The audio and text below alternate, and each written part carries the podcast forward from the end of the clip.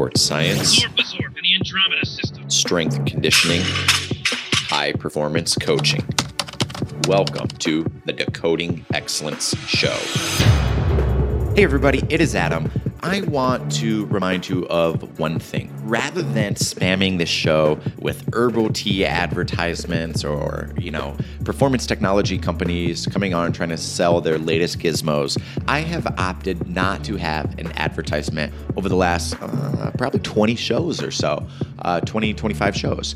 And the reason I do this is because rather than trying to sell you something, all I would like for you to do, if you support the show, if you're a fan of the Decoding Excellence show, maybe some of the interviews that we've had in the past, some of the monologues that we're having, some of the Monday Minute episodes, rather than trying to sell you something, please head over to adamringler.com forward slash newsletter. About once a month, I'll send you an email, and it will be chock full of really interesting things research articles, fascinating things I found online, books I'm reading, podcasts that I've enjoyed, articles that I'm writing, things and people that I'm interviewing and exploring. I think you're going to get a lot out of it. I promise I won't spam you, and it will be something that will deliver a lot of value to your day. Check it out at adamringler.com forward slash newsletter. Hey, everybody, welcome to the Decoding Excellence Show. This was a fun show to get my ideas, my thoughts out of my head. And it centers around making sure that we as practitioners are always advocating for sleep. And it centers also around a tweet that I recently put out over the last couple days where I essentially quoted uh, out of Dr. Matthew Walker's Why We Sleep book that uh, 10 consecutive days of sleeping at seven hours a night is the almost the same reaction times or uh, accuracy rates when it comes to a day without sleep. And it just shows how important sleep really is. So I go on and I over the course of the next 15 or so minutes, I share my thoughts about why this is important, why A, the book is also a really great book, but B, why we need to continue to advocate for our student athletes to get more sleep. You don't want to miss the show. Check it out. Hey, everybody, this is your host, Adam Ringler, and welcome to the Decoding Excellence Show, the Adam Ringler Show. And today I want to discuss a couple things that I continue to see pop up on social media. And one of the things that have created, a, I don't know if it's controversy by any means, but there uh, was an uh, tweet that I ended up saying. And a lot of this was centered around a book that I read called Why We Sleep. Uh, and it's by Dr. Matthew Walker. I've yet to have him on the show. I really uh, want to uh, invite him. I have yet to do so. Uh, but I had another uh, sleep expert, Nick Littlehales, on our show a long time ago. And of this tweet that was sent out, it was essentially um, based on this book and based on some of the research studies within the book, it talked about how 10 consecutive days of seven hours of sleep impairs you as much as going a full day without sleep. And yes, this is sort of uh, clickbaity, if you will, right? Because a lot of us strive to even get seven hours of sleep. And I think the common notion is, you know, if you're getting less than six hours of sleep, you might be sleep impaired, right? But uh, within this book, and, and, you know the the author um, Dr. Walker goes on to talk a lot about um, sleep. Obviously, it's a huge, thorough book that talks um, extensively about why we need it, the history of it, the biochemical properties that that exist when we do get sleep. Um, but nonetheless, about it, when it comes to athletic performance, right? Nobody within the realm of sports performance would ever negate that sleep is important, right? We preach this often, so time and time and time again about the importance of getting sleep as it relates to things like Cheri Mah's work when it comes to reaction time and repeat, repeat sprintability, um, efficiency, things like that. But also when it comes to recovery, when it comes to uh, muscular soreness, when it comes to the actual cascade of effects that happen in the human body when a, when a person does sleep and how it's restorative and healing. Um, but so nobody, I think, refutes that sleep is important. I think the controversy then becomes around well, how much sleep is actually really needed? And this is where uh, we've had some conversations online about hey, you know, like what happens if, uh, you know, if it instead of seven hours of sleep, what happens if, you know, an athlete's only getting six or five? But what happens if they're getting consecutively more sleep than what they've done the nights before? Is that bad? And my thought process when I was, you know, dissecting this a little bit is that, you know, eight hours of sleep is better than seven, is better than six, is better than five, right? And the idea for us is to really understand, uh, that we need to try to control the controllables. And what I mean by that is that sleep is one of those uh, behavioral, environmental factors, conditions that we as practitioners have very little uh, control or ability to alter and intervene on unless the participant, in this case, the athlete, is really willing to make the changes, right? We can't create the conditions that might improve sleep if they're unwilling to actually adopt the behaviors to do so as well. So we can do subtle things, right? And let's just say historically, if we've had a training session at 6 a.m. Uh, every morning, then obviously by moving that back later in the day, that would allow athletes to wake up later in the morning and and subsequently get more hours of sleep, most likely, right? Let's not uh, be naive, and think that athletes, you know, student athletes in particular, don't have academic responsibilities as well that we need to account for. So, you know, rather than just a professional athlete or just a general professional, and we will not even talk about the athletic world, right? When you leave your nine to five work, in most cases, right, professionals can leave that at work and go home, enjoy a family life, and have dinner and go to bed or whatever, right? Student athletes carry this additional burden that they are then also responsible for carrying an academic load, and that homework and projects and papers and term papers and and midterms and final exams follow them, and they need to continue to study on these things respectfully. So why I say that is because you know we can't always modify the amount of you know academic work that they have based on their majors and the curriculum of their classes, and we can't modify things like you know are they going to actually adopt you know proper sleep hygiene when it comes to you know blue light uh, blocking glasses and dim lights and creating the environmental conditions around their home to uh, actually promote a better sleep hygiene, better sleep duration, and quality of sleep.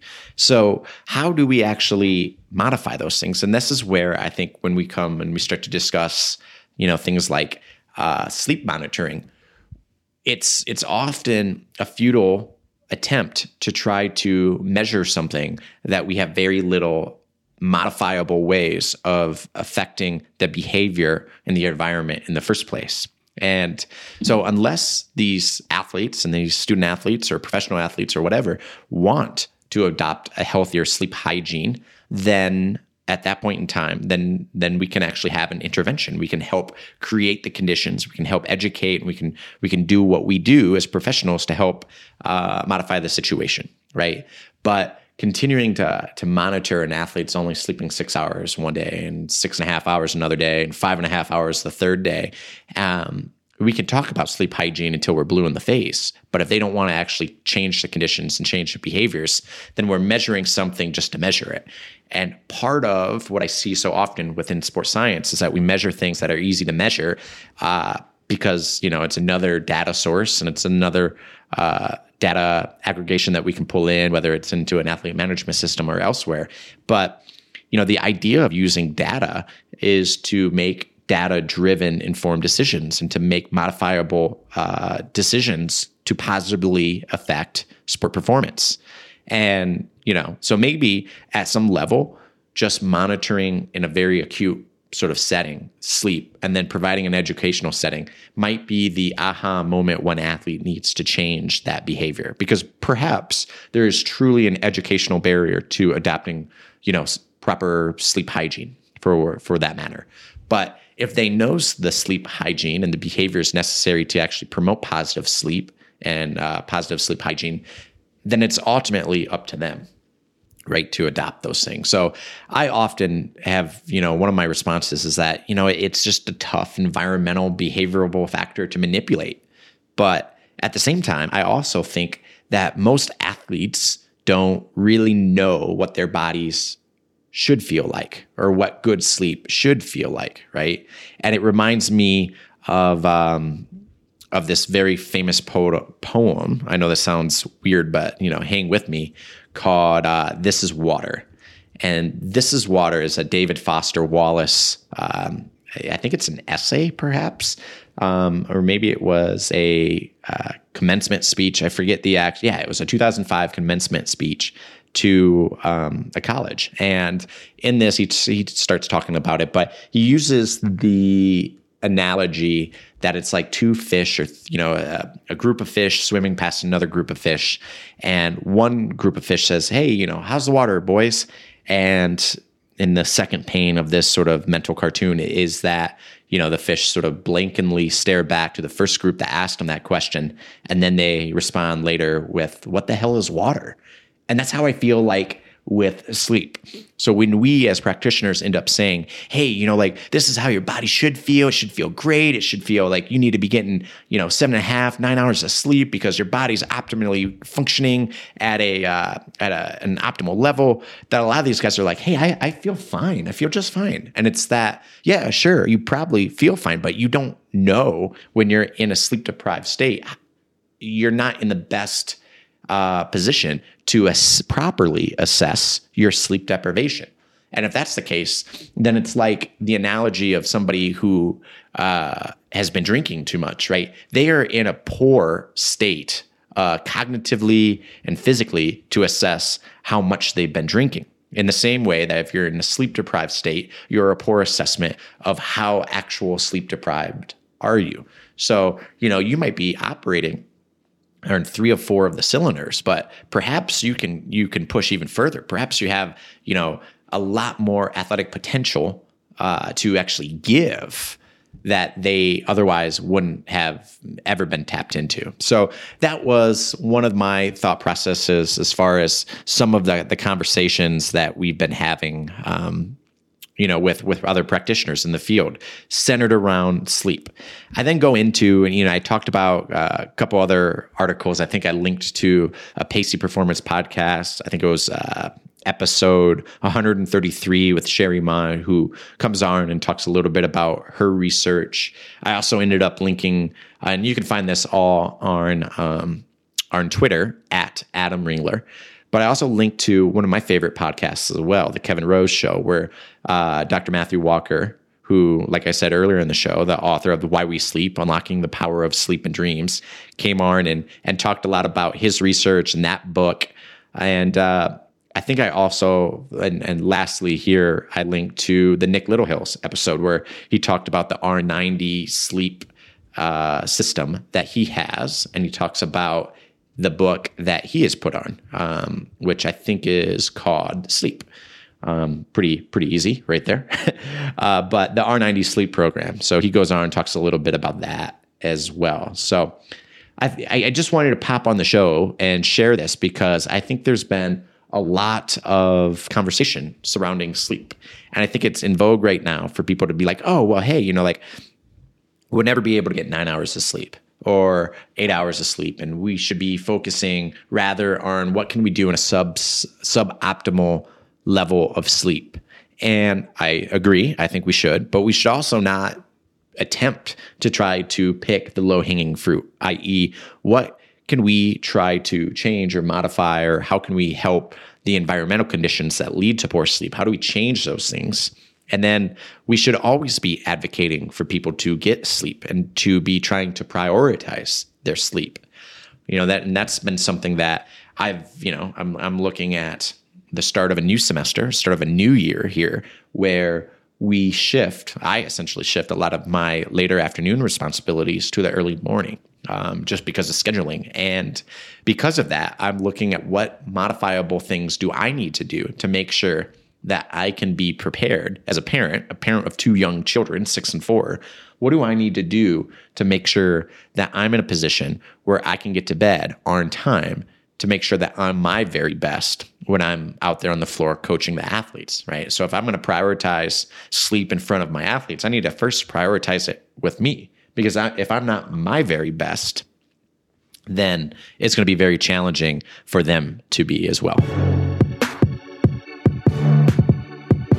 Hey, everybody, thanks for tuning in to this show. I hope you took something away from it. And as always, there's a number of different ways that you can support the show, right? The first thing is I have a monthly newsletter that goes out. It is located at adamringler.com forward slash newsletter. And like I said in the intro, it is chocked full of great articles, research papers, um, sort of daily notes, things I'm finding fascinating and experimenting with and being a human guinea pig with to try to change my own behaviors, my own habits, but ultimately to really try to improve my life and get something a little bit more meaningful out of it. So uh, head over to adamringler.com forward slash newsletter, pop in your email, and I promise you, you'll get the welcome email and you'll start receiving those monthly updates and you won't regret it. I'm not going to send you a bunch of spam messages or anything like that. I really think that you'll get a lot out of it and, uh, and check it out. I get questions every single time we publish either an article or the latest update to the Decoding Excellence show. And the question I often receive is how do I support this show? Well, we have a new way that the audience and the crowd and everybody else here can support the Decoding Excellence show. Head over to buymeacoffee.com forward slash Adam Ringler. It's actually not buying me a coffee. I know the name sounds sort of uh, confusing or misleading, if you will.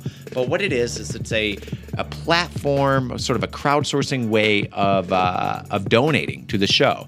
And the idea is that you would donate a coffee, right? $5, $4, or whatever, to the Decoding Excellence show. And what we do with this is we turn the proceeds directly over to supporting the hosting of the Decoding Excellence show on whether it's on Spotify or on Simplecast or iTunes and elsewhere. And it, it supports the hosting fees for our website and the Decoding Excellence uh, Decoding Excellence show. So if you want to support the show, you can buy me a coffee. You can buy seven coffees. You buy yourself a coffee. Otherwise, please head over, check it out. It is buymeacoffee.com forward slash Adam Ringler. I'll include it in the show notes. And as always, thank you for supporting the Decoding Excellence show.